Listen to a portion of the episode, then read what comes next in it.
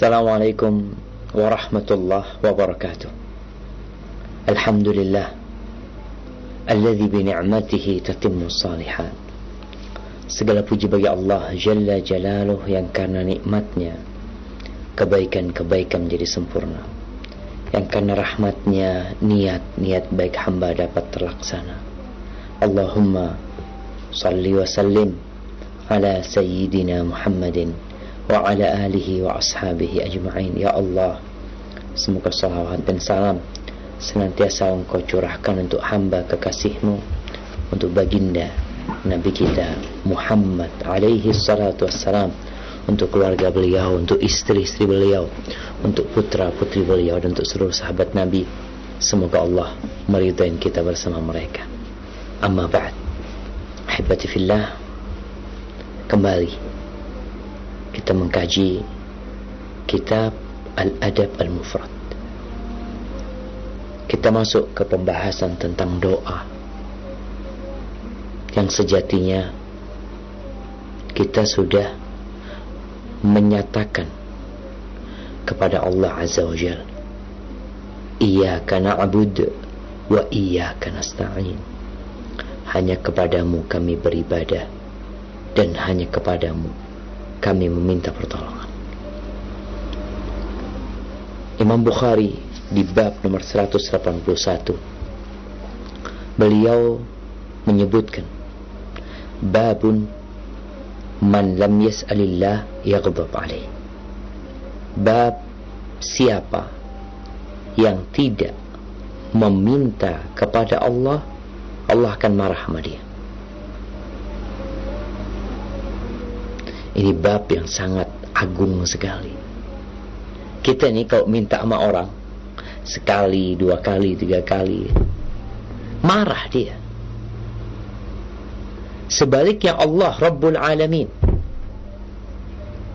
Ketika kita nggak minta sama Allah, Allah marah sama kita. Dalam sebuah hadis qudsi, Allah mengatakan, Ya ibadi, kullukum dalun illa man hadaitu wahai hamba-hambaku kalian semua tersesat. Kalian semuanya adalah orang-orang yang tersesat. Kecuali orang yang aku kasih hidayah. Fastahduni ahdikum maka hendaklah engkau meminta hidayah kepadaku. Mohon petunjuk sama Allah. Aku kasih hidayah kata Allah. Ya ibadi kullukum ja'i'un illa man at'amtu. Wahai hamba-hambaku kalian semua kelaparan. Bayangin orang di dalam perut ibunya kelaparan. Allah yang kasih makan. Keluar dari perut ibunya nggak bisa berbuat apa-apa. Dia kelaparan, dia perlu makanan. Allah mengatakan kalian semua kelaparan kecuali orang yang aku kasih makan. Maka yang bisa makan Allah yang kasih. Bukan karena kerja dan usahamu. Fastat'imuni ut'imkum. Maka kalian minta makan sama aku, aku kasih makan. Ya ibadi kullukum arin illa man kasautuh. Wahai hamba-hambaku kalian semua telanjang. Keluar dari perut ibunya, telanjang kita. Kita nggak punya apa-apa. Nggak punya apa-apa. Kau punya apa? Maka kata Allah kalian semua telanjang kecuali orang yang aku kasih pakaian. Hendakkah kalian memohon pakaian kepadaku? Aku kasihnya. قالوا لآخر حديث قدسي إني الله عز وجل mengatakan يا عبادي لو أن أولكم وآخركم وإنسكم وجنكم قاموا في صعيد واحد فسألوني فأعطيت كل واحد منهم مسألته ما نقص ذلك مما عندي إلا كما ينقص المخيط إذا أدخل البحر Wahai hamba-hambaku Kalau kalian semuanya Semuanya Dan manusia yang pertama Sampai manusia yang terakhir bangsa jin yang pertama sampai bangsa jin yang terakhir. Mereka berhenti di sebuah tempat. Mereka berdiri di sana. Mereka semua berdoa meminta kepada Allah Azza wa Jal. Lalu Allah memberikan semua yang dipinta oleh makhluk itu. Semuanya. Allah kasih. Apa kata Allah? Itu tidak akan mengurangi kerajaanku. Tidak akan mengurangi apa yang aku miliki. Kecuali seperti berkurangnya air laut ketika dimasukin jarum. Masukin jarum keluarkan lagi. Itu Allah Azza wa Jal. Qulillahumma malikal mulk. Katakan ya Allah, engkaulah malikul mulk. Allah itu pemiliknya kepemilikan. Allah itu pemiliknya kekuasaan. Allah itu pemiliknya kerajaan. Allah yang memiliki segala-galanya. Tu'til mulka man tasha wa tanzi'ul mulka mimman tasha. Engkau berikan kekuasaan kepada siapa yang kau kehendaki Allah.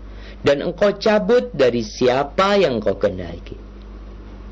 Tu'izzu man tasha wa tudhillu man tasha. Ya Allah, engkau menghormati, memuliakan orang yang kau kehendaki. Dan engkau menghinakan orang yang kau kehendaki. Urusannya di tangan Allah Azza wa Jalla.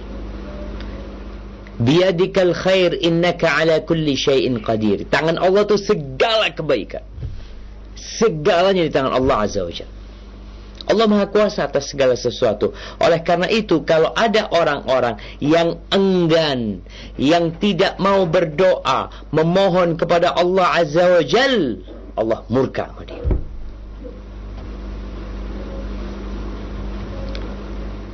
Di surat Ghafir ayat 60.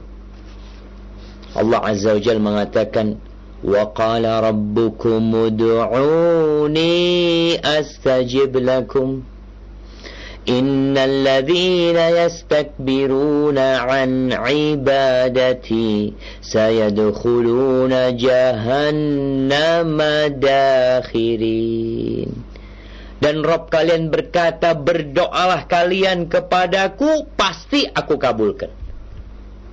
Sesungguhnya orang-orang yang sombong dari beribadah kepadaku, dari berdoa memohon kepadaku, maka mereka akan masuk ke neraka jahanam dakhirin dalam kondisi hina.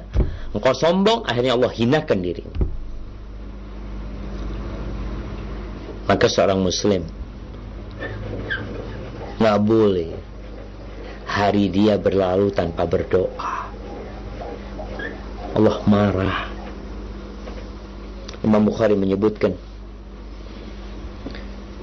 hadis di sini. Yang pertama haddatsana Abdullah bin Muhammad qala haddatsana Marwan bin Muawiyah qala haddatsana Abu al-Malih صبيه قال حدثنا أبو صالح عن أبي هريرة رضي الله عنه عن النبي صلى الله عليه وسلم قال من لم يسأل الله غضب الله عليه Barang siapa yang belum meminta kepada Allah nggak mau minta sama Allah, Allah murka sama tuh orang.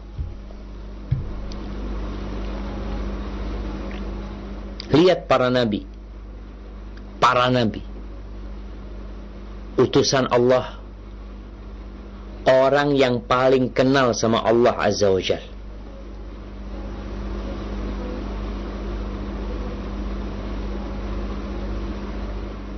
Apa yang terjadi sama mereka? Karena muncul sekelompok manusia yang mengatakan aku malu meminta sama Allah umpamanya. Enggak, enggak berdoa dia. Allah udah tahu dengan apa yang di diriku. Nabi Ibrahim doa. Wa ayyuba idnada rabbahu anni massani ad-dur wa anta arhamur rahimin. Nabi Ayub doa.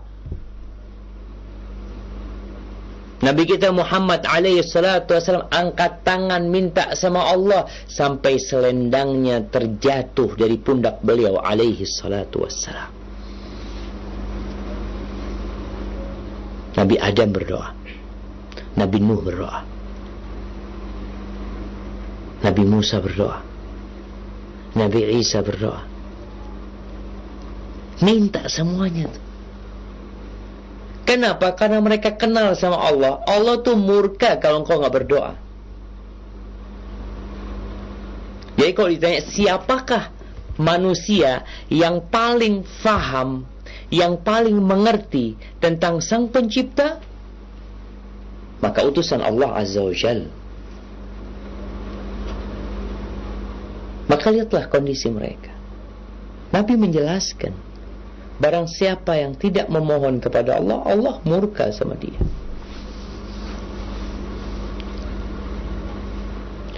Ada riwayat dari Abdullah bin Mas'ud yang mengatakan Salullah min fadli. Kalian mintalah kepada Allah dari karunia-Nya.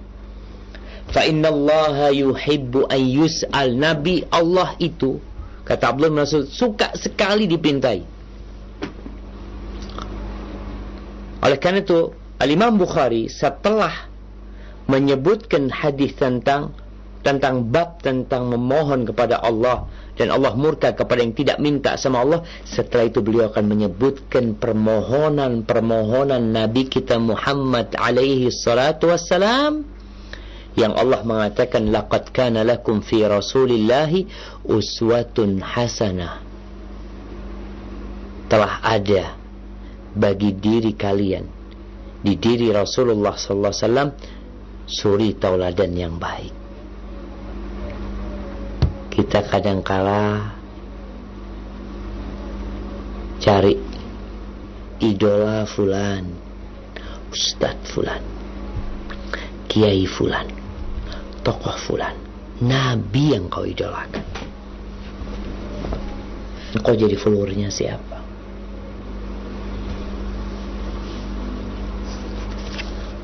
Kalau Allah murka maka ini sebuah kewajiban agar hamba meminta kepada Allah SWT tiap hari jangan berlalu siang atau malam jangan kau berdoa. Hari esok itu pengulangan hari ini. Kau doa lagi minta lagi sama Allah Subhanahu wa taala. Allah suka Allah cinta Kemudian Imam Bukhari mengatakan hadatsana Muhammad عبيد الله قال حدثنا حاتم بن إسماعيل عن أبي المليح عن أبي صالح الخوزي قال سمعت أبا هريرة رضي الله عنه قال قال رسول الله صلى الله عليه وسلم من لم يسأله يغضب عليه yang nggak minta sama Allah Allah murka. Ada sebuah cerita ya. Ada orang ini bawa proposal. Dia itu mau mengajukan proposal ini kepada salah satu orang kaya di satu daerah. Akhirnya dia mau jumpai di masjid. Setelah sholat isya ya, orang udah mulai pada bubar ya. Ini orang mungkin sholat sunnah dulu. Nungguin yang bawa proposalnya tuh orang kaya yang mau dimintain itu sedang berdoa. Minta sama Allah. Jadi orang terakhir yang keluar dari masjid yang bawa proposal akhirnya sadar ya Allah ini orang udah kaya raya masih minta sama Allah SWT aku enggak. Aku mau minta sama manusia. Aku mau minta juga sama Allah udah kata akhirnya dia pulang dia tidak mengajukan proposal. Dan dia menguatkan permohonan dia kepada Allah Subhanahu wa taala. Jadi orang kaya masih berdoa itu orang kaya yang alim yang tahu bahwa Allah itu suka. Gimana kau tahu Allah itu suka kalau kau minta? Jangan kau mengatakan aku malu ya Allah, kau malu banyak dosanya. Ya udah minta diampuni dosamu.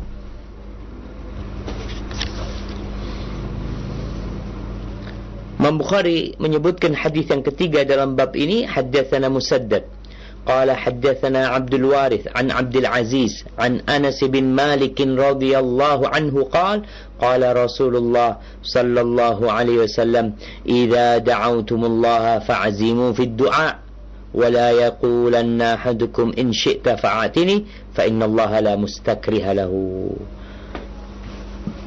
Ini sepertinya hadis sudah lewat sama kita. Hanya Imam Bukhari menyebutkan hadis ini mungkin dari jalur yang berbeda dan ada kaitan yang erat dengan bab kita. Rasulullah sallallahu alaihi wasallam mengatakan kalau kalian berdoa mintalah kepada Allah sungguh-sungguh. Serius. Bukan coba-coba. Tapi hati bulat yakin Allah bisa membantu. Dan jangan kalian berdoa mengatakan ya Allah kalau engkau berkehendak ya udah kasih aku lah. Kalau engkau berkehendak ya sembuhkan aku. Kalau enggak ya enggak apa-apa. Allah itu enggak ada yang maksa. Ketika engkau mengatakan ya Allah kalau engkau berkehendak kasih aku, seakan-akan ada yang menghalangi Allah untuk memberi kepada kita. Engkau suudzon sama Allah. Allah itu Al-Jabbar. Dhul Quwwatil Matin. Al-Qahhar. Subhanallah. Nggak ada yang maksa Allah. Dan kita tahu tatkala Allah ingin sesuatu itu terjadi, innama amruhu idza arada syai'an ay yaqula lahu kun fayakun. Allah kalau ingin sesuatu terjadi, Allah ingin, Allah tinggal mengatakan kun jadi itu yang mustahil buat engkau, yang tidak mungkin dalam logika manusia, kalau Allah berkehendak jadi. Masih ingat bagaimana Nabi Ibrahim alaihissalam ketika dilemparkan ke api. Allah tidak mengirimkan hujan untuk mematikan itu api. Allah juga tidak menurunkan salju untuk mematikan itu api. Allah tidak mengirimkan angin yang kencang yang dapat mematikan itu api. Tidak. Allah mengatakan kepada api, kepada api yang membakar.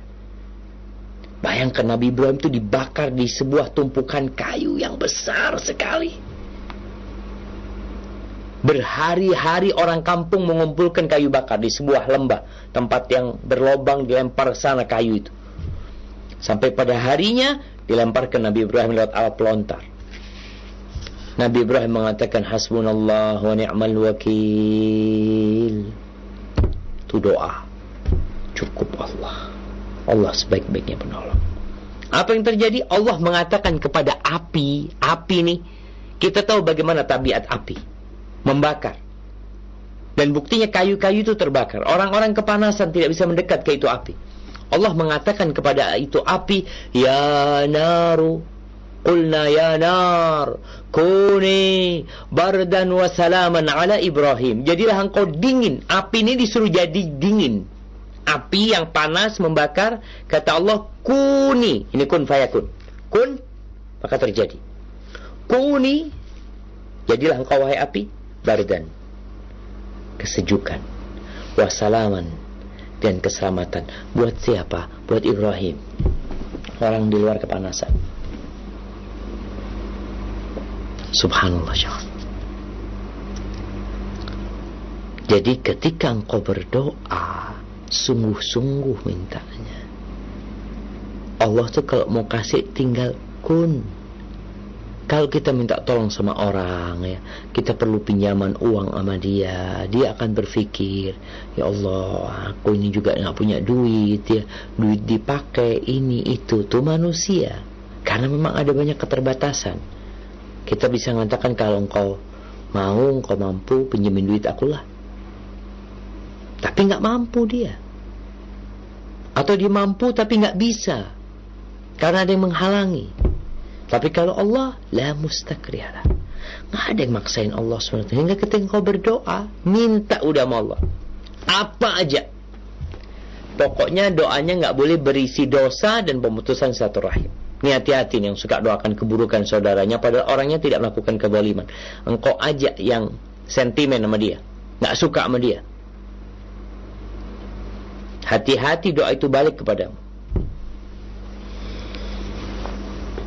Nah, kemudian Al-Imam Bukhari berkata haddatsana Abdullah qala haddatsana Abu Dawud قال حدثنا عبد الرحمن بن أبي الزناد عن أبيه عن أبان بن عثمان قال سمعت عثمان قال سمعت النبي صلى الله عليه وسلم يقول من قال صباح كل يوم ومساء كل ليلة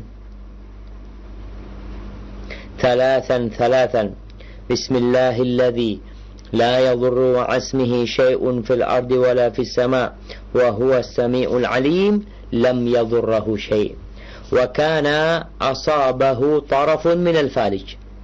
فجعل ينظر إليه ففطن له فقال إن الحديث كما حدثتك ولكني لم أقله ذلك اليوم ليمضي قدر الله. نعم جماعة.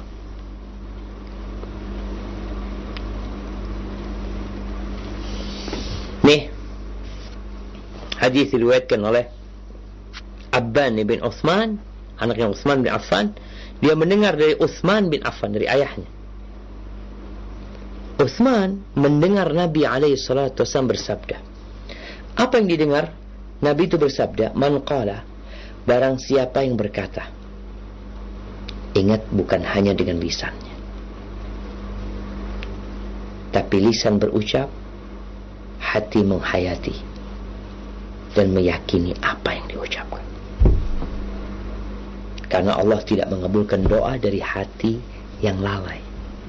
Yang tidak hadir dalam doa dan permohonan itu. Cuma ngomong doang.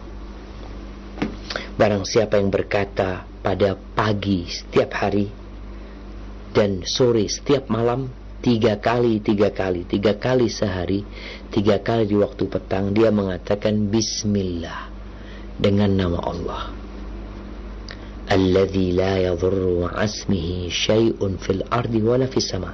Yang dengan namanya tidak ada yang dapat membahayakan. Kalau sedang kau minta tolong sama Allah, nggak ada yang bisa membahayakan dirimu. Baik itu makhluk di bumi atau makhluk yang ada di langit dan Allah itu wahwa samiul alim. Dan Allah itu maha mendengar dan maha mengetahui lam yadurrahu syai. Yang baca doa ini maka tidak akan dibahayakan oleh sesuatu apa pun.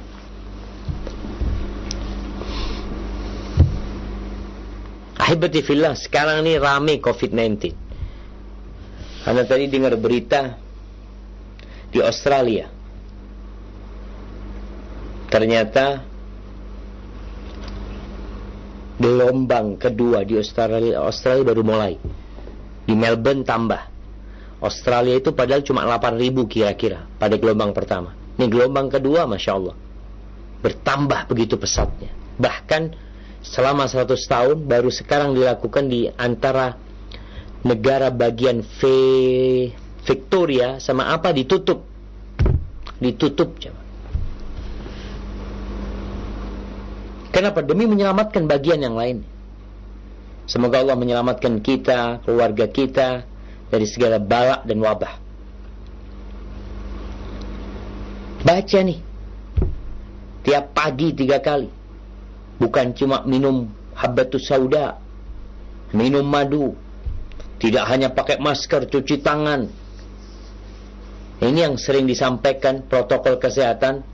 Apa? Ya pakai masker, jaga jarak, sering cuci tangan, pakai air yang mengalir, pakai sabun. Kurang nih. Kalau muslim kurang. Kalau non muslim mungkin. Apa kurangnya muslim? Berdoa. Berdoa. Karena kita tahu yang dapat membuat kita terserang penyakit itu Allah Rabbul Alamin. Mau orang udah pakai masker, kalau Allah tentukan dia kena-kena. Maka nasihat ana kepada kawan-kawan bangsa Indonesia pakai masker ketika keluar rumah, jaga jarak, yang ketiga, sering cuci tangan dengan air yang mengalir dengan sabun. Yang keempat dan ini yang terpenting berdoa. Minta sama Allah Azza wa Jalla. Salah satunya doa ini. Baca bismillah. Alladhi la yadurru ma'asmihi syai'un fil ardi wala fis sama' wa huwa sami'ul alim. Dengan hatinya. Engkau insyaAllah akan selamat. Di sini ada yang menarik di hadis ini. Abban bin Uthman itu kena stroke. Jadi salah satu tubuhnya itu lumpuh. Faja'ala yanzuru ilaih. Orang yang dikasih tahu, ada orang yang dengarkan hadis itu lalu ngeliatin.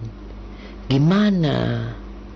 Ini aban nyampaikan hadis ini tapi dia sendiri sakit akhirnya. Maka aban tahu orang ini sedang ngeliatin dia. Seakan-akan yang disampaikan itu kontradiktif dengan kejadian yang menimpa Abban bin Uthman. Maka Abban ingin menjelaskan bahwa sabda Nabi itu benar. Yakin. Nabi tidak pernah berucap dari hawa nafsunya. Wa ma yantiqu 'anil hawa in huwa illa wahyu yuha. Yang disampaikan oleh Nabi alaihi adalah wahyu Maka Aban mengatakan innal haditha kama haddatsuka. Hadis sabda Nabi alaihi salatu wasallam itu seperti yang aku telah sampaikan kepadamu. Seperti itu aku mendengar. Dari Uthman, Uthman dengar dari Nabi alaihi salatu wasallam. Walakinni lam aqulhu dzalika al Tapi hari itu aku enggak baca. Diam dia qadar Allah. Ya, agar takdir Allah terjadi seperti yang kau lihat kondisiku seperti ini. Subhanallah jemaah. Allah kalau ingin menentukan sesuatu, Allah kasih itu jalannya.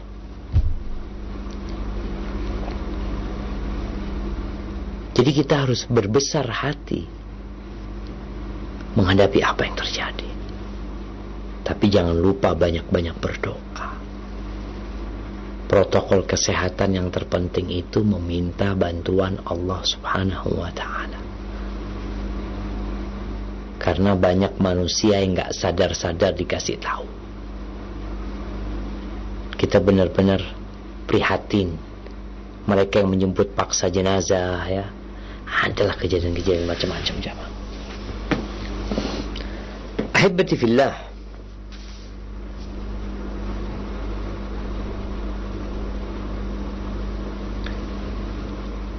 Abban bin Uthman ini di akhir hayatnya dia itu terkena tadi stroke ya. Lumpuh separuh badannya. Sebelum meninggal setahun sebelum meninggal dunia dia sakit. Dan disebutkan beliau meninggal dunia pada tahun 105 Hijriah. Diriwayatkan dari Imam Malik bin Anas bin bahwasanya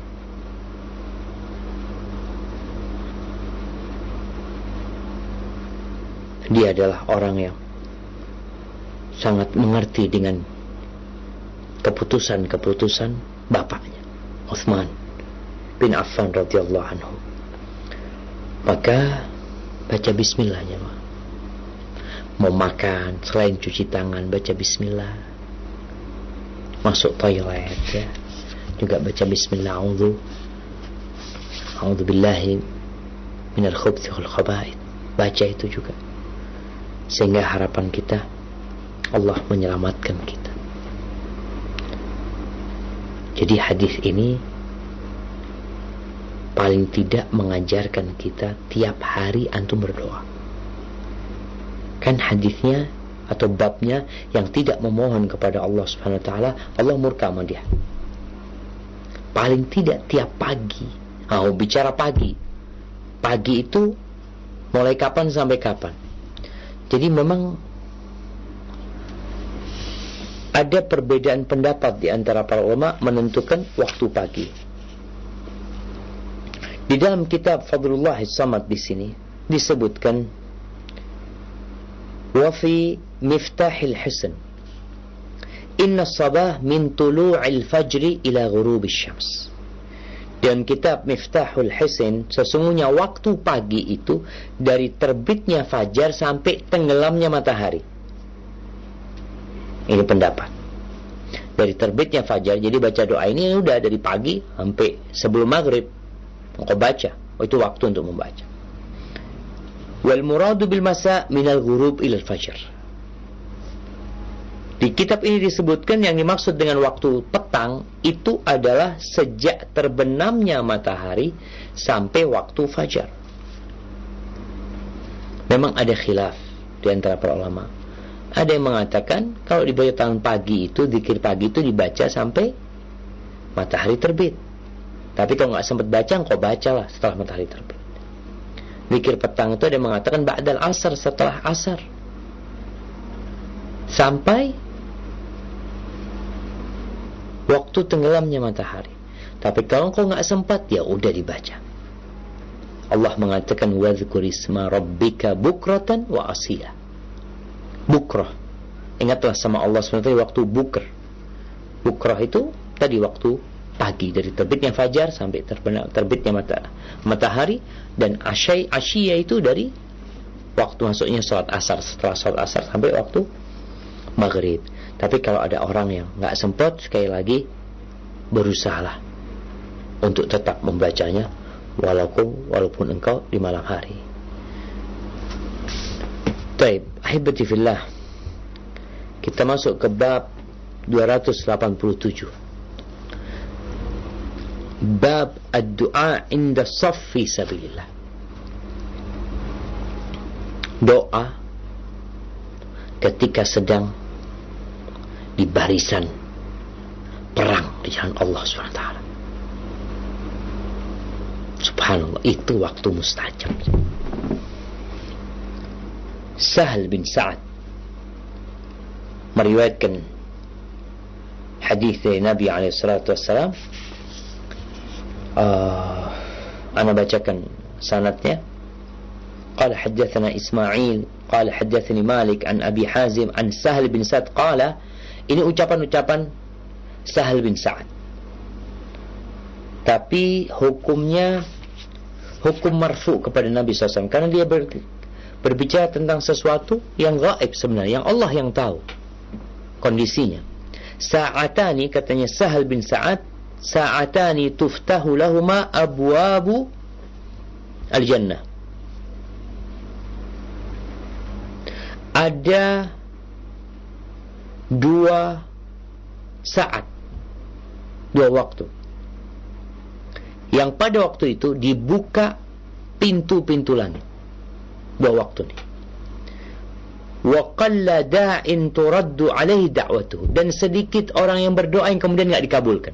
Artinya ada yang tidak dikabulkan. Kenapa kok tidak dikabulkan Ustaz? Bukankah Allah berjanji akan mengabulkan doa kita. Naam Nabi mengisyaratkan tentang adanya doa-doa yang tidak memenuhi syarat untuk dikabulkan. Mungkin kurang rukunnya, mungkin ada penghalangnya sehingga doa itu tidak dikabulkan. Ada dua saat. Yang pertama, hina yahdurun nida, ketika masuk waktu panggilan. Nida ini insya Allah, nida lis salah, panggilan untuk salat kita taruh antara adzan dan qomat itu ada doa mustajab. Ada doa yang mustajab. Artinya kita diperintahkan berdoa kapan pun, di mana pun. Tapi ada waktu-waktu yang spesial, yang istimewa, yang seharusnya kita memanfaatkan waktu tersebut untuk berdoa memohon kepada Allah Subhanahu wa taala. Salah satunya ketika adzan itu. Dengarkan adzan, jawab itu adzan setelah adzan bersolat kepada Nabi Alaihissalam, kemudian berdoa Allahumma rabba hadhihi da'wati wa salatil qa'imah ati Muhammadan al wasilah wal fadilah wab'athu maqaman mahmudan alladhi wa'adta. Doa buat Nabi Alaihissalam agar kita dapat syafaat dari Nabi Alaihissalam tuh. Saat yang kedua wasafifi sabillah dan ketika sedang dalam barisan dalam soft di jalan Allah SWT Artinya orang ketika sedang di barisan berjuang jalan Allah SWT dan buat setiap muslim yang berjuang jalan Allah dengan cara yang benar jangan bergantung kepada senjatamu. Tapi bergantunglah kepada Allah SWT dalam satu peperangan.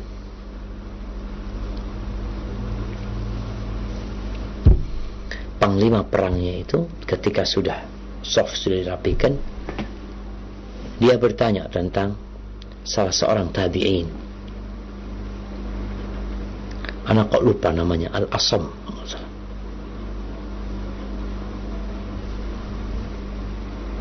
la isba'u. Allahumma salli ala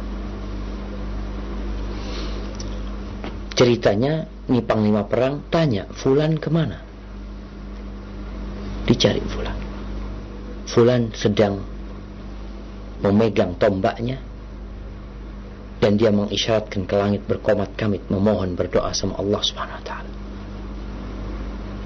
Muhammad bin Wasi. Nah, Muhammad bin Wasi. Ya, insyaallah kalau nggak salah namanya Muhammad bin Wasi. Ketika dikasih tahu Muhammad bin Wasi sedang menunjuk ke langit memohon kepada Allah Subhanahu taala, Kata panglima perangnya itu jari telunjuknya Muhammad bin Wasid lebih aku cintai daripada seribu pemuda yang gagah perkasa dengan pedang-pedang yang tajam. Dan betul Allah berikan kemenangan kepada mereka. Nah, itu Muhammad bin Wasid, seorang tabi'in. Dia berdoa, orangnya terkenal orang soleh, waktu berdoanya waktu mustajab, maka harapan dikabulkannya doa semakin besar. Tentunya ketika syarat dan ketentuan dipenuhi. Kita ini kadangkala masih ada orang-orang yang terus-terusan anak udah doa Ustaz tapi belum dikabulin. Ya udah engkau syaratnya belum dipenuhin syaratnya orang minta sama Allah, mohon sama Allah itu nggak boleh tergesa-gesa. Nggak boleh. Engkau harus yakin. Hatimu harus full, penuh. Yakin Allah akan kasih. Ini yang kadangkala orang-orang tidak memenuhinya. Sehingga dia merasa doanya tidak dikabulkan. Padahal Allah janji dan Allah la yukhliful mi'ad. Allah tidak pernah ingkar janji. Taibah.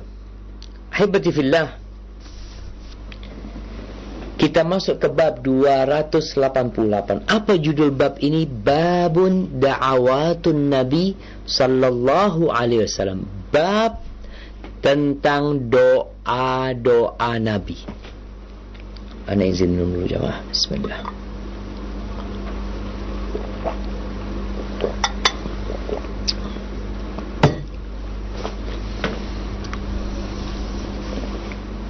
Alhamdulillah. Apa sih yang dipinta sama Nabi alaihi salatu wassalam? Yang beliau menjadi idola kita. Panutan kita. Suri tauladan kita. Apa yang beliau kerjakan seharusnya kita kerjain. Kalau engkau memang cinta sama Nabi alaihi salatu wassalam. Yang pertama yang disebutkan oleh Imam Bukhari hadis yang sangatnya dhaif. Ana akan bacakan قال الإمام بخاري حدثنا عمر بن خالد قال حدثني الليث.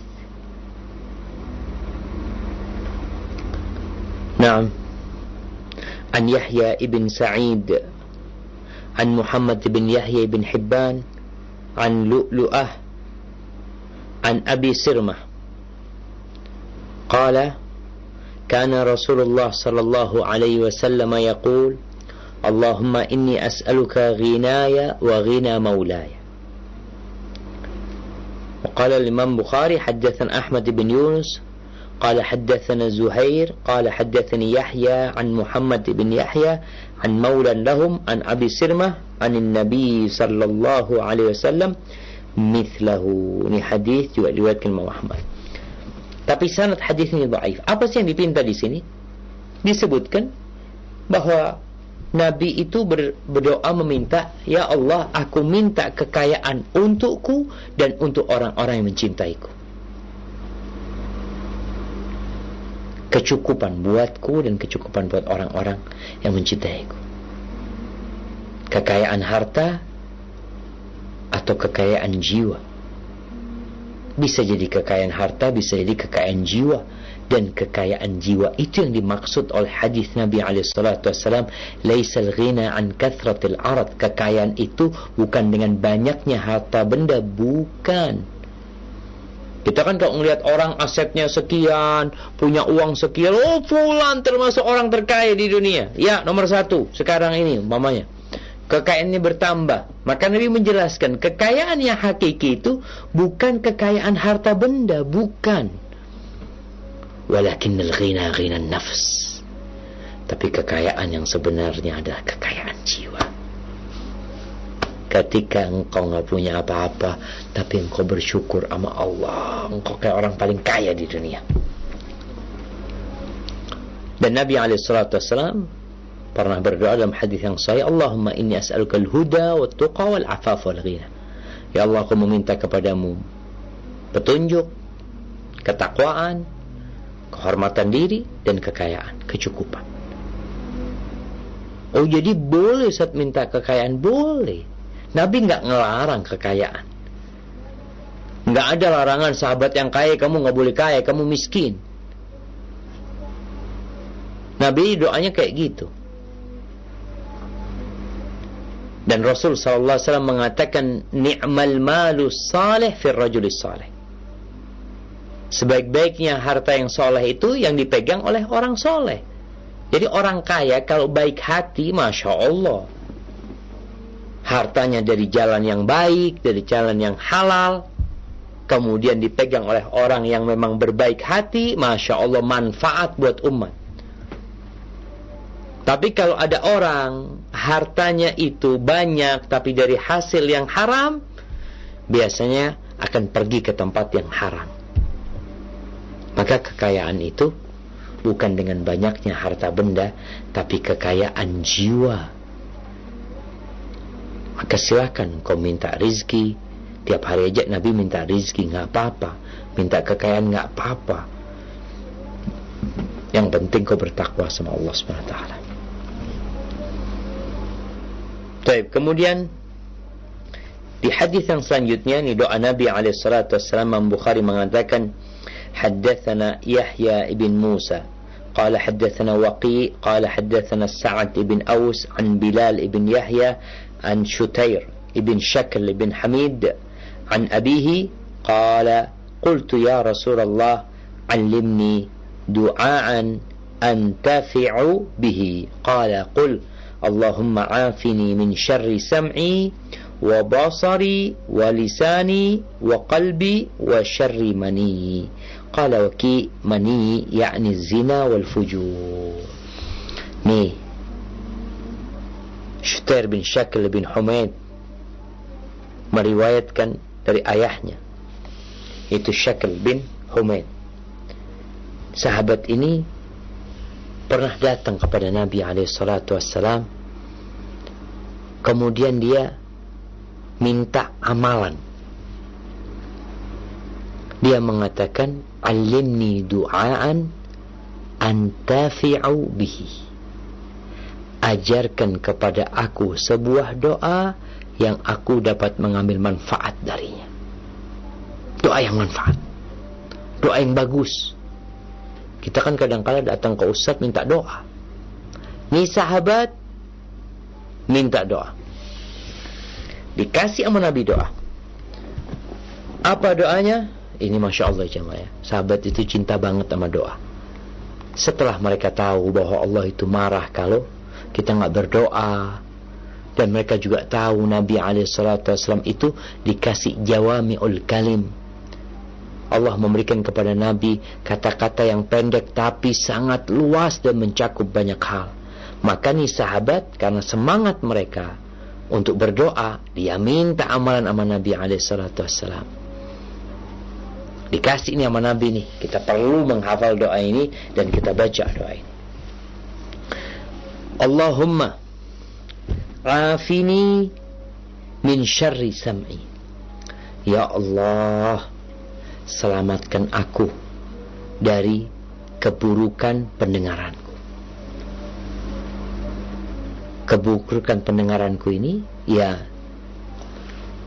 organnya supaya jangan rusak sehingga kita tetap bisa mendengar. Dan yang lebih penting dari itu pendengaranku ini dijaga dari mendengarkan hal-hal yang buruk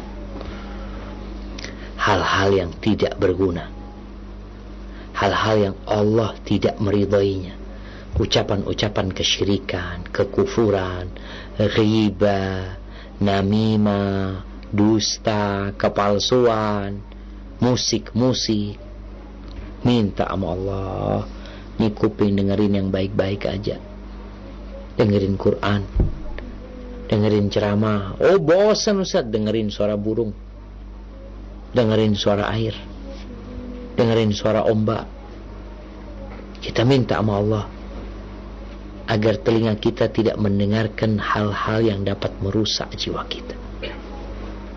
Pendengaran ini salah satu corong hati selain mata kita. Pendengaran. Maka Allah Azza wa Jal, kenapa Nabi berlindung atau meminta kepada Allah diselamatkan dari kejahatan pendengarannya terlebih dahulu sebelum matanya? Karena memang kalau kita lihat manusia itu mendengar lebih dahulu sebelum melihat. Jadi bayi itu ketika lahir dia itu dengar tapi dia nggak ngelihat masih. Masih jarak pandang dia belum sempurna, tapi pendengarannya biasanya lebih dahulu. Maka ya Allah selalu mengingatkan Walladhi ja'ala lakumus sam'a wal absara wal afida. Allah menjadikan buat kalian pendengaran dan penglihatan dan hati. Yang pertama adalah pendengaran ya Allah mudah-mudahan dijaga. Ucapan-ucapan mesum, ucapan-ucapan kotor jangan sampai aku dengarkan itu ya Allah. Yang aku dengarkan yang engkau ridhoi. Yang kedua, wa min wa min syarri sam'i wa dan kejahatan penglihatanku ya kita minta dijaga supaya kita tetap bisa melihat sampai akhir hayat kita sampai meninggal dunia dan juga yang terpenting bagaimana penglihatan ini tidak digunakan kecuali untuk sesuatu yang diridhai Allah Subhanahu wa taala Allah perintahkan kepada kita untuk menundukkan pandangan. Wa qul lil mu'minin yaghuddu min absarihim. Katakan kepada orang-orang beriman agar mereka menundukkan pandangan mereka. Wa qul lil mu'minati yaghdudna min absarihinna. Katakan kepada wanita-wanita yang beriman agar mereka menahan sebagian pandangan mereka karena kebanyakan musibah itu bermula dari pandangan mata. Hati-hati jamaah. Nih, dengan semangat hijrah. Alhamdulillah. Kadangkala orang itu terjebak dalam dosa, tapi nggak berasa. Ta'aruf yang terjadi antara ikhwan dan akhwat. Sudah banyak yang keluar dari aturan syariat. Udah kayak pacaran. Sampai ada yang bertanya, dia itu ta'aruf sama seorang akhwat, tapi ternyata akhwat ini punya masa lalu yang kelam, akhwat itu pernah berzina, dan dia menyatakan tobat, dan akhirnya berzina sama ikhwan ini. Dengan ta'aruf itu. Engkau kalau mau nikah, ta'aruf itu engkau cari tahu tentang dia. Bukan engkau dekat sama dia. Engkau cari tahu tentang dia. Engkau perlu informasi. Yang akhirnya sekarang orang kadang kala video call yang awalnya ya telepon-teleponan dengar suaranya doang. Ya kalau memang ada perlunya kita boleh mendengarkan suara perempuan. Yang ada perlunya. Omongan yang memang diperlukan. Dengan batasan-batasan. Tapi kalau sudah mulai pakai video call, akhirnya ketemu awalnya dari mata setelah itu berbicara. Setelah itu janjian. Setelah itu jadian. Na'udzubillah. Maka Nabi ajak berdoa. Minta supaya diselamatkan dari kejahatan pandangannya. kita tuh bakal ditanya ya seorang sahabat Nabi pernah bertanya tentang nadratul fujah Ali bin Abi Thalib pandangan yang tidak sengaja. Kita nggak sengaja ngelihat. Maka dikatakan oleh Nabi alaihissalatu isrif basar.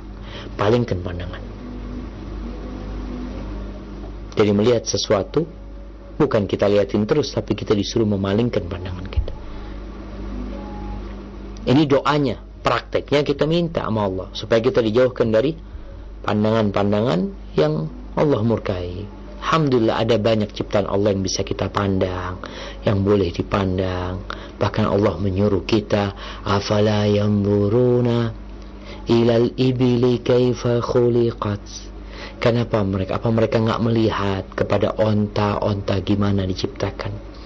Wa ila samai kaifa rufi'at apa mereka nggak lihat ke langit bagaimana langit itu disanggah kokoh besar di atas sana tanpa ada tiang yang kita melihatnya. Wa ilal ardi kay wa ilal jibali kaifa nusibat. Lihat kepada gunung-gunung bagaimana Allah tancapkan dengan kokoh.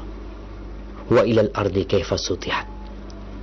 Apa mereka nggak lihat kepada bumi bagaimana dihamparkan oleh Allah Subhanahu wa taala? Di sini pandangan mata kita kita gunakan untuk yang Allah ridhoi. Maka paling tidak engkau berdoa minta sama Allah ya Allah agar aku tidak melihat kepada yang haram ya Allah. Selamatkan pandangan malu. Walisani dan selamatkan aku, jauhkan aku dari keburukan lisanku. Doa Nabi yang lain Allahumma saddid lisani. Ya Allah benarkan lidahku ini, benerin nih lidahku ini. Karena kita tahu juga yang paling banyak memasukkan orang ke neraka tulisan. Ma baina fakkaih wa ma baina fakhidai. Yang berada di antara dua dua mulutnya dia, dua rahangnya dia, dan dua paha dia. Ini dijaga. Itu paling banyak memasukkan ke neraka. Dan Nabi SAW ketika memberikan arahan kepada Mu'ad bin Jabal ya. Kau mau nggak Mu'ad? Aku cari, aku kasih engkau amalan yang insya Allah engkau bisa menjaga yang lainnya.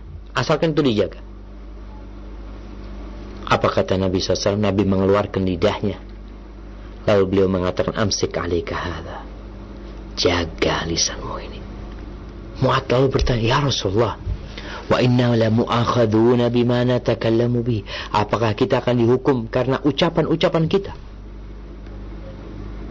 Lalu Nabi SAW mengatakan, Wahal yakubun nas finnari ala wujuhim illa hasaidu al-sinatim. Kau tahu tuh orang-orang yang tersungkur dalam api neraka, di wajah mereka, di hidung mereka, tidak lain adalah karena lisan mereka. Hati-hati. Ngomong yang benar. Komentar yang baik. Kalau nggak bisa engkau berkomentar yang baik, maka diam. Kalau engkau tidak bisa menjadi mawar, maka jangan jadi duri. Diam. Ada orang yang nggak bisa jadi mawar. Ngomong nggak bisa baik. Nggak enak orang kalau ngomong. Udah diem. Daripada engkau jadi balak nanti. Kita di era global seperti ini. Era digital, orang semua komentar, tulis, ngomong, semua mereka hati-hati ma yalfidhu min qawlin illa ladaihi raqibun atid tidak ada yang lafal yang keluar melainkan di situ ada malaikat yang mencatat dan mengawasi. Maka minta supaya kita diselamatkan dari keburukan lisan kita ini. Dijaga lisan kita juga nggak sakit-sakitan ya. Kemudian diucapkan hal yang benar. Kemudian yang keempat wa qalbi. Dan selamatkan aku dari kejahatan jiwaku hilangkan keyakinan-keyakinan yang menyimpang. Orang punya keyakinan-keyakinan yang khurafat-khurafat kadangkala. Ada ketergantungan kepada selain Allah. Penyakit-penyakit hati yang lainnya. Ada yang hasad, ya, iri, dengki, keinginan-keinginan untuk melakukan keburukan. Jangan sampai kita disibukkan dengan selain Allah, hati kita cuma mikirin fulus, fulus. Sampai lupa mengingat Allah SWT. Kita berlindung. Hati ini wadah kebaikan. Kalau hatinya baik, yang lainnya baik. Tapi kalau sudah rusak, na'udzubillah min dhalik. Fasadal jasadu kullu. Seluruh tubuhnya akan rusak. Maka kita minta sama Allah. Supaya dijaga. Semua orang punya hati. Tapi yang bakal masuk surga, yang bakal selamat pada hari pembalasan itu, yauma la yanfa'u malun wala banun illa man atallaha biqalbin salim. Hari di mana harta nggak berguna, anak laki-laki nggak berguna, kecuali yang berjumpa menghadap Allah dengan hati yang selamat. Kita minta hati ini selamat. Diselamatkan dari keburukan telinga, pendengaran kita, penglihatan kita, lisan kita, hati kita, dan yang kelima, Nabi Alaihissalam mengatakan wasyari mani. Diulangi syarinya kejahatan air maniku, kejahatan spermaku. Ini pendengaran, penglihatan, lisan itu indera yang kita bisa menangkap hal-hal yang membahayakan kita. Terus dikumpulin di hati. Dari hati, na'udzubillah turun kepada kemaluan. Maka Nabi berlindung dari kejahatan air maninya. Kita sekarang juga berada di masa ya darurat narkoba, darurat seks bebas, perzinaan, yang pelecehan-pelecehan seksual, pemerkosaan ya. Kakak ngaulin adiknya, bapak tiri. Astagfirullahaladzim. Nih, minta supaya dijaga pendengarannya, dijaga penglihatannya, dijaga lisannya, dijaga hatinya, dijaga air maninya. Jangan sampai aku keluarkan di tempat yang Allah tidak meridainya. Syahwatnya mengantarkan kepada pendahuluan-pendahuluan zina. Ya, awalnya ngeliat, terus pegang-pegang, terus berjalan, terus na'udzubillahi min dzalik. Waqi' perawi hadis dari Sa'ad bin Aus dia mengatakan mani yakni zina wal fujur yang dimaksud kejahatan air maniku adalah perbuatan zina dan perbuatan kemaksiatan-kemaksiatan seperti homoseksual ya dan yang lainnya. Maka kita lihat ya Nabi Alaihissalam ngajarin doa sahabat doa yang cuma lima kata Allahumma afini min syarri sam'i wa min syarri basari wa min syarri lisani wa Allahumma afini min syarri sam'i wa basari wa lisani wa qalbi wa min syarri mani wa syarri mani. Nggak panjang doanya jamaah.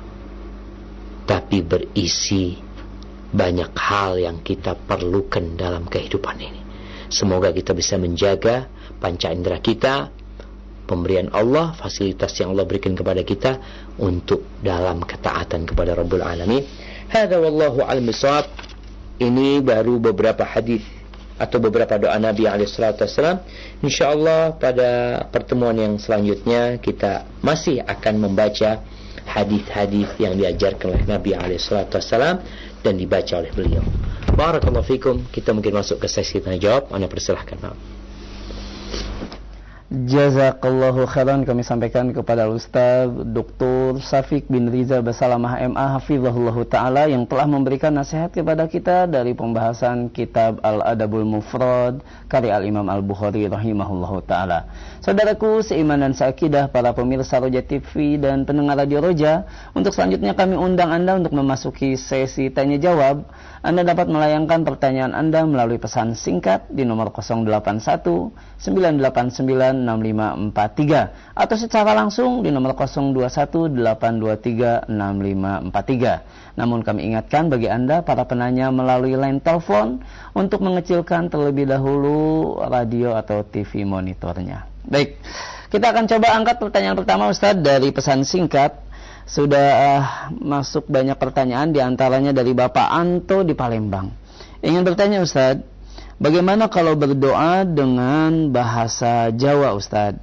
Terus awalnya dengan sholawat Nabi dulu. Boleh tidak Ustadz? Mohon penjelasannya.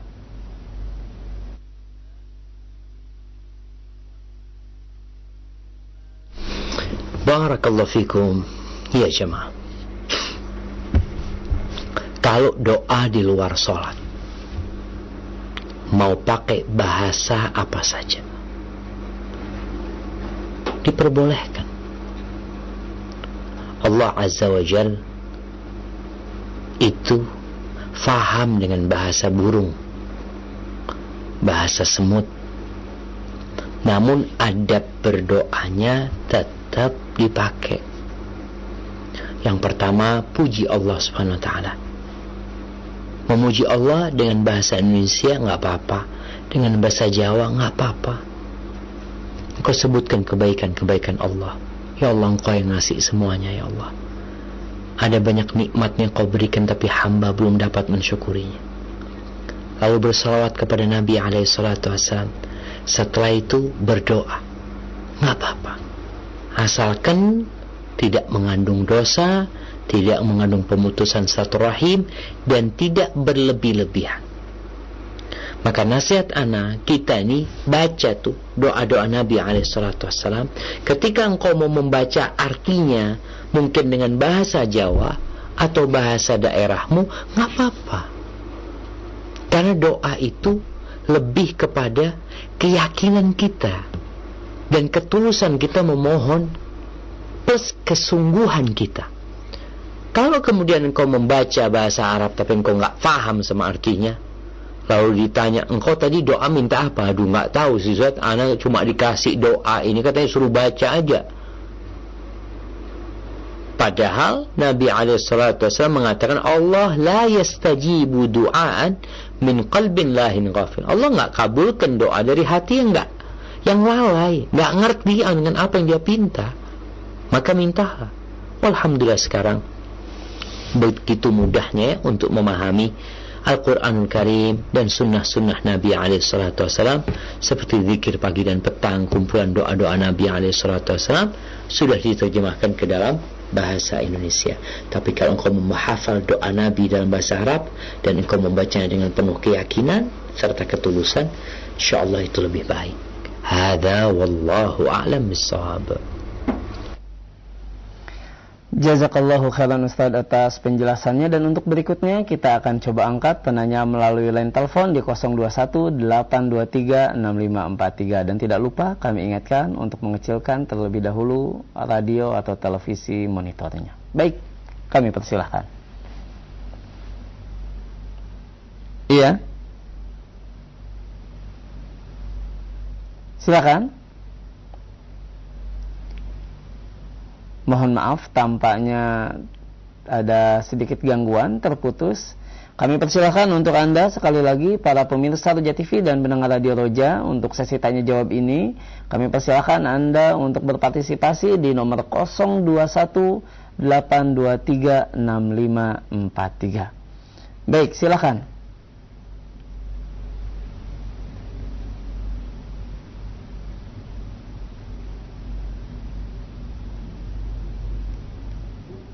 Baik, kalau begitu kita akan coba angkat pertanyaan berikutnya melalui pesan singkat Ustadz sambil Mohon maaf sudah terangkat satu penanya lewat line telepon kami persilakan.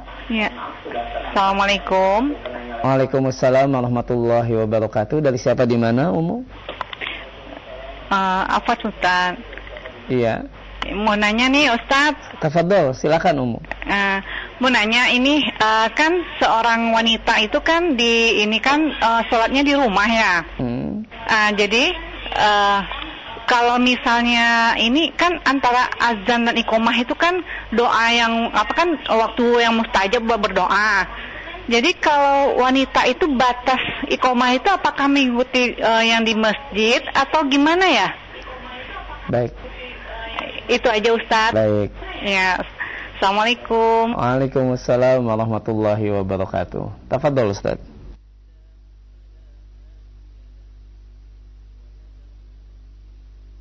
Naam. Ya jemaah. Memang hadis Nabi alaihi salatu wassalam mengatakan bainal adhan wal iqamah da'watun la turad atau kama qala Nabi sallallahu alaihi wasallam antara azan dan qomat itu di situ ada doa yang tidak ditolak. Doa yang dikabulkan. Nah sekarang bagaimana dengan wanita yang di rumah? Apakah ikut komatnya dia? Karena kita tahu sejatinya yang adzan di situlah dia yang komat. Jadi ketika di masjid ada adzan maka waktunya akan berakhir mustajab itu dengan komat untuk melaksanakan sholat. Wallahu a'lam. Bagi para wanita yang di rumah sekarang, maka dia mungkin ikut masjid yang terdekat di tempat dia.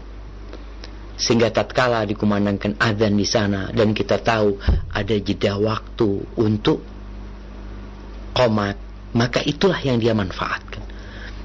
Bukan komatnya dia, karena dia nggak ada azan. Azan ikut yang di masjid perempuan tetap dianjurkan untuk komat di rumahnya ketika dia hendak sholat. Tapi dia tidak azan. Maka ikutlah di masjid yang terdekat. Bagaimana yang atau masjid yang tempat dia suaminya sholat umpamanya atau gimana. Yang dia dengar panggilan tersebut. Maka ketika sudah komat. Wallahu alam bisawab mungkin sudah selesai waktu mustajab tersebut. Namun bukan berarti engkau nggak boleh berdoa kapan pun engkau berdoa silahkan dan ini juga anjuran bagi para wanita ya usahakan para wanita ini sholatnya tepat waktu. Sehingga dia juga ya ketika adzan dikumandangkan dia sudah ambil wudhu ya. Dia kemudian sholat qobliyah uh, dua rakaat kalau waktu zuhur atau empat rakaat. Kemudian sambil nunggu dia bisa berdoa mohon sama Allah SWT ketika di masjid itu sudah komat umpamanya. Ya dia sholat atau dia sholat sendiri sebelum masjid komat pun diperbolehkan. Yang penting udah masuk waktu sholat. Hada wallahu alam bisawab Jazakallahu khairan Ustaz atas penjelasannya. Dan untuk berikutnya kita kembali akan angkat pertanyaan melalui pesan singkat. Sudah ada pertanyaan dari seorang ibu, tidak disebutkan dari mana, ingin bertanya Ustaz, apakah menjalankan ketaatan kepada suami termasuk jihad visabilillah Ustaz? Dan kalau memang demikian, apakah saat mengerjakan ketaatan pada suami termasuk waktu yang mustajab untuk berdoa? Mohon penjelasannya Ustaz.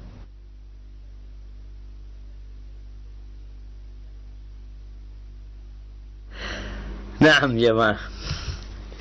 Ya berkaitan dengan suami nih. Kepatuhan sama suami, ketaatan apa suami, apakah termasuk jihad fi sabilillah? Jadi memang kita itu diperintahkan untuk bersabar. Bersabar melaksanakan perintah, bersabar menjauhi larangan, bersabar tatkala tertimpa musibah. Ketika seorang istri taat dan patuh sama suaminya, maka insya Allah dia masuk surga.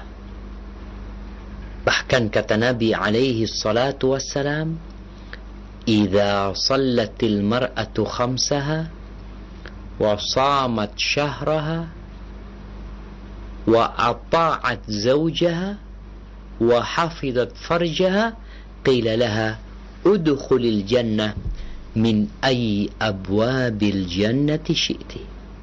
Kalau perempuan sholat yang lima waktu, puasa Ramadan, taat sama suaminya nih, taat patuh sama suaminya.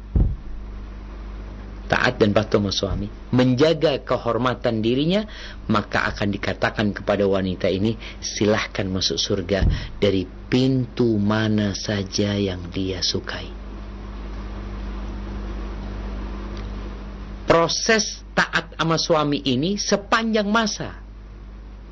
Nggak ada batasan waktunya. Taat sama suami, anak pagi aja taat ya sama suami, sore enggak. Enggak, sepanjang masa. Sehingga ketika engkau jadi orang yang soleha, perempuan yang soleha, insya Allah engkau jadi wanita yang dikabulkan doanya sama Allah SWT. Nggak nunggu waktu mustajab. Karena kita tahu, ada hamba-hamba Allah yang kalau minta sama Allah, Allah kabulkan doa. Ada orang mustajab doanya. Maka nasihat anak, buat anti yang mungkin merasa terbebani dengan taat sama suami, anti sedang mencari surga. Ya, kurang lebih lah sama suami. Jangan melihat kepada kekurangannya, tapi lihatlah kepada kelebihannya. Dan kadangkala ada hak-hakmu yang tidak dipenuhi oleh pasangan hidupmu. Mintalah hakmu kepada pencipta langit dan bumi ini. Insya Allah dikasih lebih banyak daripada yang akan kau peroleh dari suamimu. Hada wallahu a'lam bisawab. Jazakallahu khairan Ustaz atas penjelasannya. Dan untuk berikutnya kembali kita akan coba angkat penanya melalui line telepon di 021 823 6543. Kami persilahkan.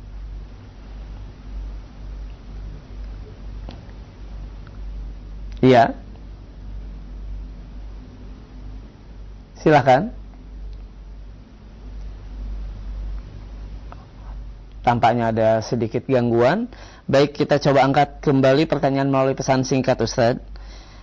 Kembali pertanyaan dari eh, penanya kita tidak disebutkan dari daerah mana. Pertanyaan Ustaz, seperti apa sebenarnya tidak berlebih-lebihan dalam berdoa itu Ustaz? Karena saya terkadang merincikan permintaan dalam meminta kepada Allah. Misalnya ingin meminta jodoh yang soleh, akhlaknya baik, yang kaya dan tampan.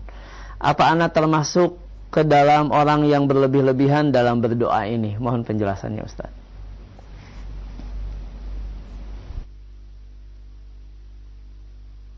Barakallahu fikum. Naam jemaah. Ya, kalau bicara berlebih-lebihan, memang kadang-kala mendetailkan sesuatu kalau tidak pada tempatnya, maka itu berlebih-lebihan seperti doa minta ya Allah aku mau minta surga ya Allah. Minta istana yang warnanya hijau di surga. Nanti yang karpetnya warnanya merah. Nanti yang di depannya ada aku tuh suka main pintu modelnya bulat ya kayak gitu. Itu berlebih-lebihan kalau dikatakan sekarang doa minta jodoh. Bolehkah minta mau seperti tadi minta laki-laki ini perempuan yang doa tadi kayaknya. Minta suami yang baik, tampan, kaya, apalagi lah seperti itu. Boleh nggak ada masalah. Tapi kalau kita lihat, lihat doanya Nabi Ibrahim ketika minta anak. Apa yang belum minta? Rabbi habli minas salihin. Ya Allah berikan kepada aku anak keturunan yang soleh, yang baik baik ini sudah mencakup fisiknya, hatinya yang terpenting. Nabi Zakaria ketika minta keturunan, apa yang diminta? Dzurriyyatan thayyibah. Minta keturunan yang baik. Maka rasa mendetailkan keturunan, mendetailkan pasangan, wallahu alam ada unsur di situ berlebih-lebihan. Udah minta pasangan hidup yang baik, yang bisa mendampingimu dalam kehidupan ini, yang bisa mendapatkan sakinah, mawaddah dan rahmah. Seperti minta keturunan ya Allah, aku minta keturunan yang rambutnya warnanya pirang, yang matanya warnanya biru. Enggak, ini berlebih-lebihan. Kalau pasangan hidup, memang Nabi alaihissalatu menyebutkan bahwasanya wanita kalau wanita dinikahin karena kecantikannya kaya. Kalau engkau minta ya Allah, aku ingin wanita yang cantik, kaya, soleha, ini itu. Mintalah jemaah. Rabbana hablana min azwajina wa dhurriyyatina qurrata ayun. Ya Allah minta pasangan hidup yang jadi penyejuk pandangan dan penyenang hati ya Allah. Udah kayak apa modelnya terserah Allah. Karena pada hakikatnya kalau engkau dapat laki-laki yang soleh, agama, Dan akhlaknya yang kata Nabi SAW, apabila datang kepadamu seorang laki-laki yang meminangmu dalam kondisi agamanya engkau ridhai, akhlaknya engkau ridhai, nikah. Urusan wajah, urusan kulit, urusan status, urusan kekayaan, urusan nanti. Hada wallahu alam bisawab. Nah. Jazakallahu khairan Ustaz atas penjelasannya dan kembali kita akan coba angkat penanya melalui line telepon di 021 823 6543 kami persilahkan.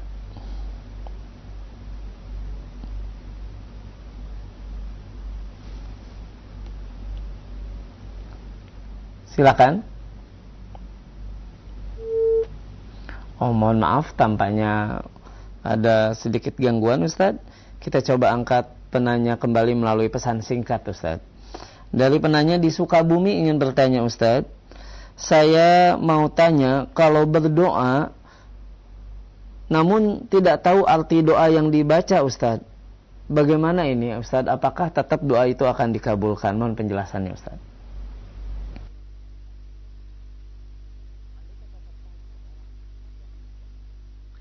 Barakallahu fikum.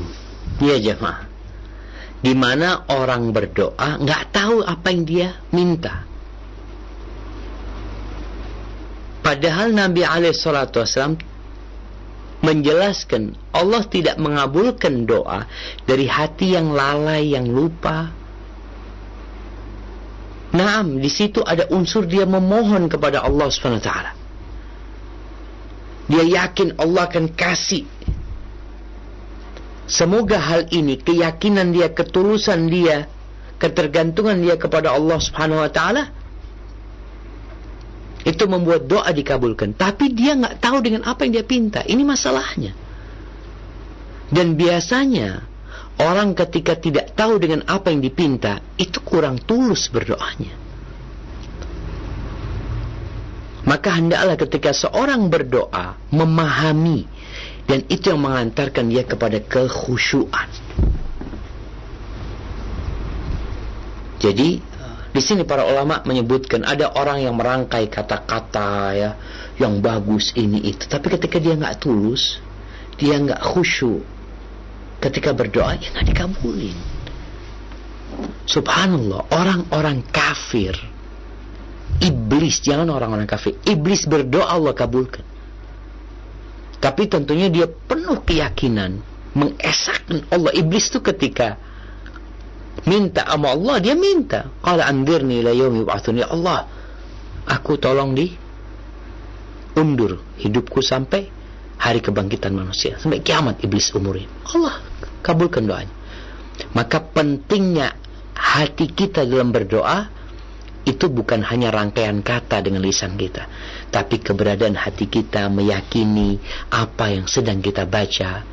Sehingga tadi kita bahas nggak harus bahasa Arab, tapi bacalah apa yang kau pahami. Hanya kalau dalam sholat kita udah pernah bahas adanya perselisihan pendapat di antara para ulama. Tapi kalau memang nggak bisa dengan bahasa Arab, dia mau doa dengan bahasa dia, insya Allah nggak apa-apa. Hada wallahu alam bisawab. Jazakallahu khairan Ustaz atas penjelasannya dan untuk berikutnya kami kembali buka kesempatan bagi Anda, anda penanya melalui line telepon di 021 823 6543. Kami persilahkan.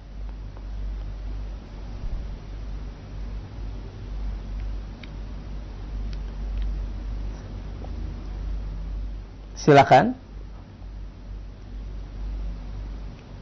Mohon maaf, tampaknya memang sedikit ada gangguan Ustadz. Kita coba kembali angkat pertanyaan melalui pesan singkat Ustadz. Pak Ustadz, saya mau bertanya, kami punya seorang imam masjid, tapi imam tersebut suka berobat ke dukun.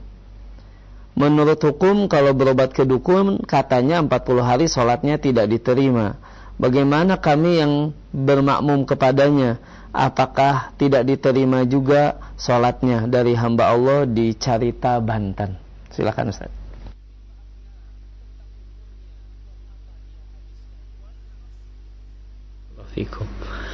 Barakallahu fikum. Ya. Berkaitan dengan dukun jemaah yang Nabi SAW mengatakan man atakahinan au arrafan barang siapa yang mendatangi dukun arraf kahin ini lebih kepada mereka yang memberikan informasi-informasi tentang hal-hal yang akan datang. Paranormal. Barang siapa yang datang ke mereka itu nggak diterima doa. Sholatnya 40 hari. Nah tinggal kita lihat nih imam ini kedukun yang model seperti apa. Ketika dia ke paranormal ya, tapi kalau dukun berobat ada sekarang, sekarang pengobatan alternatif ya. Kita tahu ada orang-orang mungkin yang ya dia dengan jamu, dengan memijat. Maka itu yang perlu dipastikan. Tapi kalau kita tahu ternyata imam kita ini suka ke dukun-dukun yang ya memberikan informasi tentang masa-masa yang akan datang, memberitahu berita-berita dari jin dari langit ya seperti yang kita tahu ada paranormal paranormal maka jangan sholat di belakang dia. Cari imam yang lainnya. Hadza wallahu alam Jazakallahu khairan Ustaz atas penjelasannya. Dan kembali kita akan coba mengangkat kembali penanya melalui line telepon di 021 823 6543 kami persilahkan.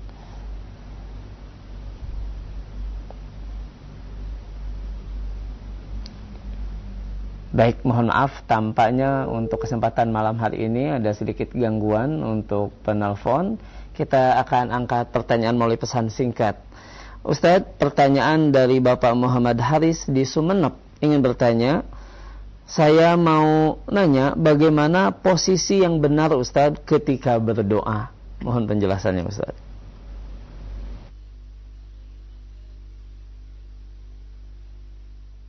Posisi Nah, barakallahu fikum. Haibati fillah. Posisi yang benar ketika kita berdoa. Jadi memang ada adab dan etika orang berdoa. Namun kita tahu dalam kondisi apa pun kau mau berdoa silahkan. Akan tetapi Nabi SAW dalam momentum-momentum yang sangat beliau berharap memohon kepada Allah SWT, beliau itu menghadap ke kiblat beliau mengangkat tangannya memohon kepada Allah Subhanahu wa taala. Adapun posisi mengangkat tangan mungkin ada beberapa riwayat. Ada yang bisa dengan merapatkan kedua tangannya. Ada yang Nabi mengangkat tinggi tangannya. Memohon kepada Allah Subhanahu wa taala, tapi intinya hendaklah engkau menghadap ke kiblat, memohon kepada Allah Subhanahu wa taala dengan posisi seperti itu, dengan penuh keyakinan.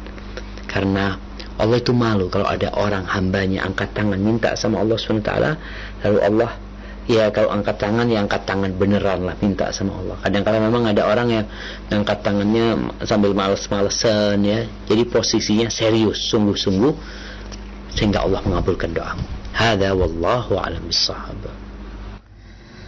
Jazakallahu khairan Ustaz atas penjelasannya dan Pertanyaan terakhir untuk kesempatan kita di malam hari ini Ustadz.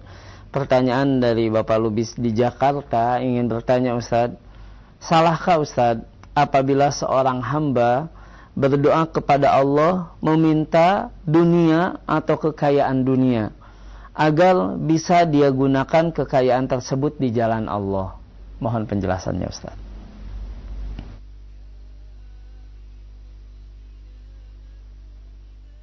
Barakallahu fikum. Nah, jamaah. Kalau bicara kekayaannya, orang ini ya sebagai naluri manusia. Allah mengatakan wa tuhibbunal mala hubban jamma. Kalian cinta kepada harta, cinta berat. Dan Allah telah menanamkan kecintaan kepada syahwat wanita, harta, rumah, mobil, ya itu sudah ada di diri kita. Salahkah ketika orang minta dunia kepada Allah SWT? Yang pertama, nggak apa-apa minta dunia. Doa kita itu Rabbana atina fid dunya hasanah. Minta kegembiraan di dunia. Wa fil akhirati hasanah. Dan kebahagiaan di akhirat, kebaikan di akhirat, waqina adzaban nar. Dan kita diselamatkan dari api neraka. Sehingga ketika engkau minta dunia, hendaklah permohonanmu diikat dunia yang bermanfaat buat engkau Nabi alaihissalam tiap pagi beliau berdoa Allahumma inni as'aluka ilman nafi'an. Aku minta kepadamu ya Allah ilmu yang bermanfaat. Wa rizqan tayyiban. Minta rizki yang baik. Minta yang baik. Wa amalan mutaqabbal dan amalan yang diterima. Minta sama Allah SWT. Pada pertemuan sebelumnya kita membaca doa Nabi SAW untuk Anas bin Malik. Apa doanya? Nabi mendoakan nih Anas bin Malik Salah satu doanya, Allahumma akthir malahu. Banyakin hartanya Anas. Tapi banyakin hartanya Anas dan ampuni dia ya Allah. Karena banyaknya harta tanpa bantuan Allah SWT biasanya membuat orang jadi sombong ya, jadi lupa. Maka tatkala engkau minta harta di dunia ini, tolong minta harta yang baik, harta yang dapat membuatmu lebih dapat memberikan manfaat kepada dirimu dan kepada keluargamu dan kepada umat manusia. Tapi kalau sekedar minta dunia ya, ada orang yang ambisi dunia padahal dia yakin dia akan meninggalkan dunia. Dan kita tahu dunia dan isinya ini ya, dunia dan isinya itu di sisi Allah tidak lebih dari satu sayap nyamuk. Lalu kita mau doanya isinya dunia aja, minta akhirat. Rabbana atina fid dunya hasanah wa fil akhirati hasanah wa qina adzabannar. Mungkin itu yang dapat Anda sampaikan pada kesempatan kali ini. Sampai berjumpa kembali. Semoga senantiasa dalam lindungan ilahi. Wassalamualaikum warahmatullahi wabarakatuh.